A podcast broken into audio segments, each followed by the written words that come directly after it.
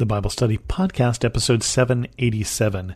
Today, the Bible Study Podcast continues the study of the book of Zechariah with chapter nine.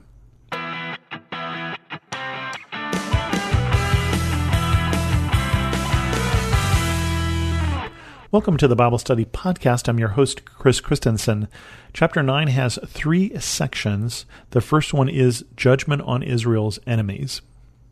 So remember, last week we had this blessing on Jerusalem, this blessing on Zion, the holy hill of God, and everything was going to be great. Well, the other side of that is this prophecy here, Judgment on Israel's Enemies. Chapter nine, a prophecy.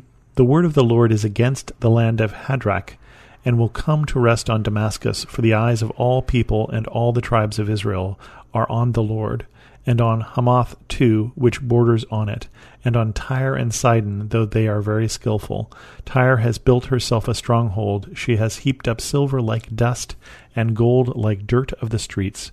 But the Lord will take away her possessions, and destroy her power on the sea, and she will be consumed by fire. Ashkelon will see it and fear, Gaza will writhe in agony, and Ekron too, for her hope will wither. Gaza will lose her king, and Ashkelon will be deserted. A mongrel people will, will occupy Ashdod, and I will put an end to the pride of the Philistines. I will take the blood from their mouths, the forbidden fruit from between their teeth. Those who are left will belong to our God and become a clan in Judah. And Ekron will be like the Jebusites, but I will encamp at my temple to guard against marauding forces. Never again will an oppressor overrun my people, for now I am keeping watch. So lots of not good things are going to happen to the neighbors of Israel, according to the prophecy here in Zechariah. One of the ones that's interesting is we're talking about Tyre and Sidon. Tyre and Sidon would be old Phoenicians, would be old uh, Canaanite cities, but they are also Phoenician cities. That's how we would know them in common history. And they are very wealthy because they have been trading. They've been trading throughout the Mediterranean, and they have been trading for years, and so they've heaped up silver like dust and gold in their streets, and they were very powerful at this time. And what they're told, though, is that the Lord is going to take away their possessions and destroy her power on the sea. And that's why that's important, that they are a sea-going people. And she will be consumed with fire. Well, the very next civilization that's going to rise here in the time period just after Zechariah is going to be Alexander the Great. Alexander the Great is going to come into this region, and in fact, he is going to wage war against Tyre and Sidon. Tyre has this really strong fortress, an island off the coast of what is now Lebanon, and so they thought that they were invincible, and so they actually killed his ambassadors, and he paused in his conquest here of Asia for about seven months to wage siege against Tyre, destroyed it completely, sold everyone in it into slavery. And so the prophet Zechariah here is talking about something that's going to happen. It's going to literally happen. And then he talks about all of the people around there and how they're going to react. Ashkelon and Gaza, they're they're all going to uh, writhe in agony, see it in fear. Um, their hope will wither. A mongrel people will occupy Ashdod, and I'll put an end to the pride of the Philistines. So all of this is going to happen because yet a new player, yet a new strong man on the block is going to come in.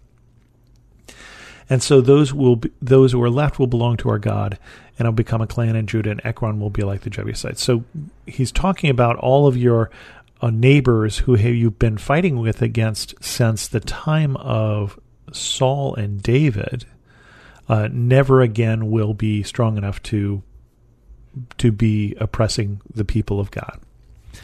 And and that happens. That happens here shortly after the time period of Zechariah. And then the coming of Zion's king. Rejoice greatly, daughter Zion. Shout, daughter Jerusalem. See, your king comes to you, righteous and victorious, lowly and riding on a donkey, on a colt, the foal of a donkey. I will take away the chariots of Ephraim and the war horses from Jerusalem, and the battle bow will be broken. He will proclaim peace to the nations. His rule will extend from sea to sea, from the river to the ends of the earth. As for you, because of the blood of my covenant with you, I will free your prisoners from the waterless pit. Return to your fortress, you prisoners of hope. Even now I'll announce that I will restore twice as much to you. I will bend Judah as I bend my bow, and fill it with Ephraim. I will rouse your son Zion against your son's Greece.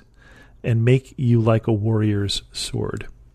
So interesting the mention there of Greece, because Greece hasn't really been mentioned, I think, at this point in the Bible. This may be one of the first mentions of Greece. And of course, Greece is about to rise. And so I would wonder at the time period, were the people thinking, as, you know, Alexander's coming through, is this when the prophet Zechariah's prophecy is going to take effect?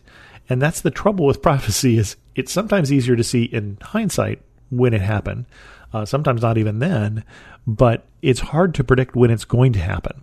And so as the, you know, Alexander comes through, maybe people were going, oh, look, Zechariah talked about Greece, and, and maybe that's when our king is going to come. But of course, for those of us who are Christians, when we read these words, we think of the Gospels. Rejoice greatly, daughter Zion. Shout, daughter Jerusalem. See, your king comes to you, righteous and victorious, lowly and riding on a donkey. And this, of course, was enacted by Jesus as he comes to the city of Jerusalem on Palm Sunday. And so that was the beginning of what we understand to be the reign of Jesus as king. But of course, Good Friday is in between there, and it didn't happen the way people expected it to happen. And that's one of the reasons why it's been difficult for people who are Jewish to see Jesus as Messiah. It's, it wasn't as expected. It wasn't what they were expecting. They were expecting a king to come with war horses and battle bows, things like this, even though it talks about the chariots of Ephraim and the war horses of Jerusalem and the battle bows are broken and proclaim peace. But the expectation was proclaim peace by defeating everybody else. Uh, you could understand why they would think that. And what wasn't expected by even the disciples of Jesus was the Prince of Peace, that there was a fight going on that was bigger than the Phoenicians, that was bigger than the Greeks, that was bigger than the Babylonians, that was bigger than the Assyrians, that was bigger than the Egyptians.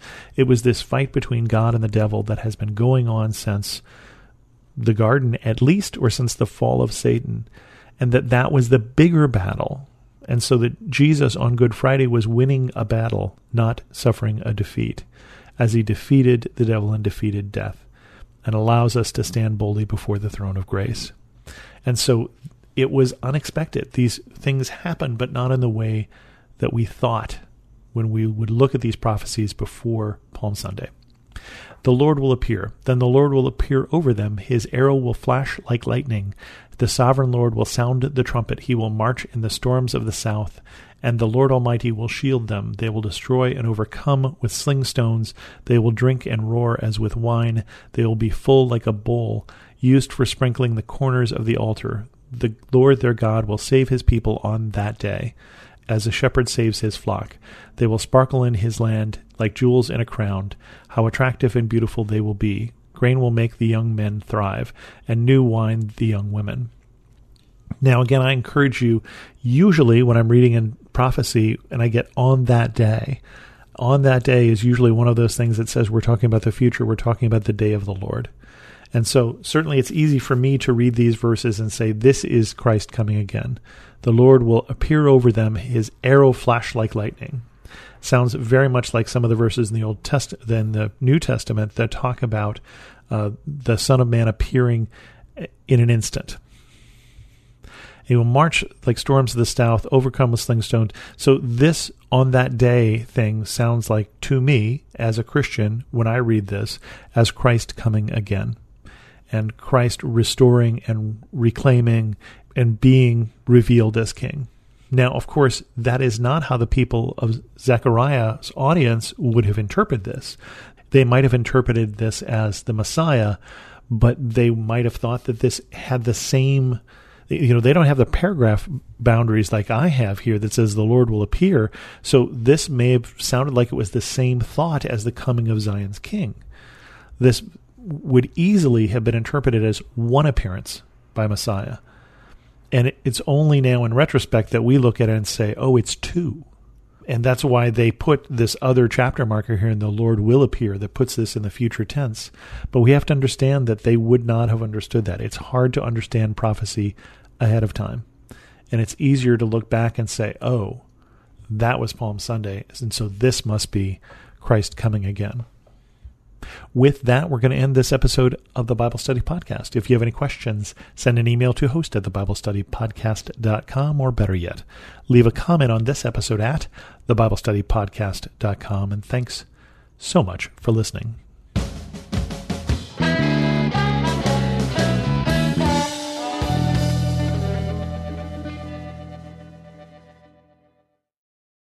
Have you ever felt conflict between your faith and feelings? If so, you're not alone.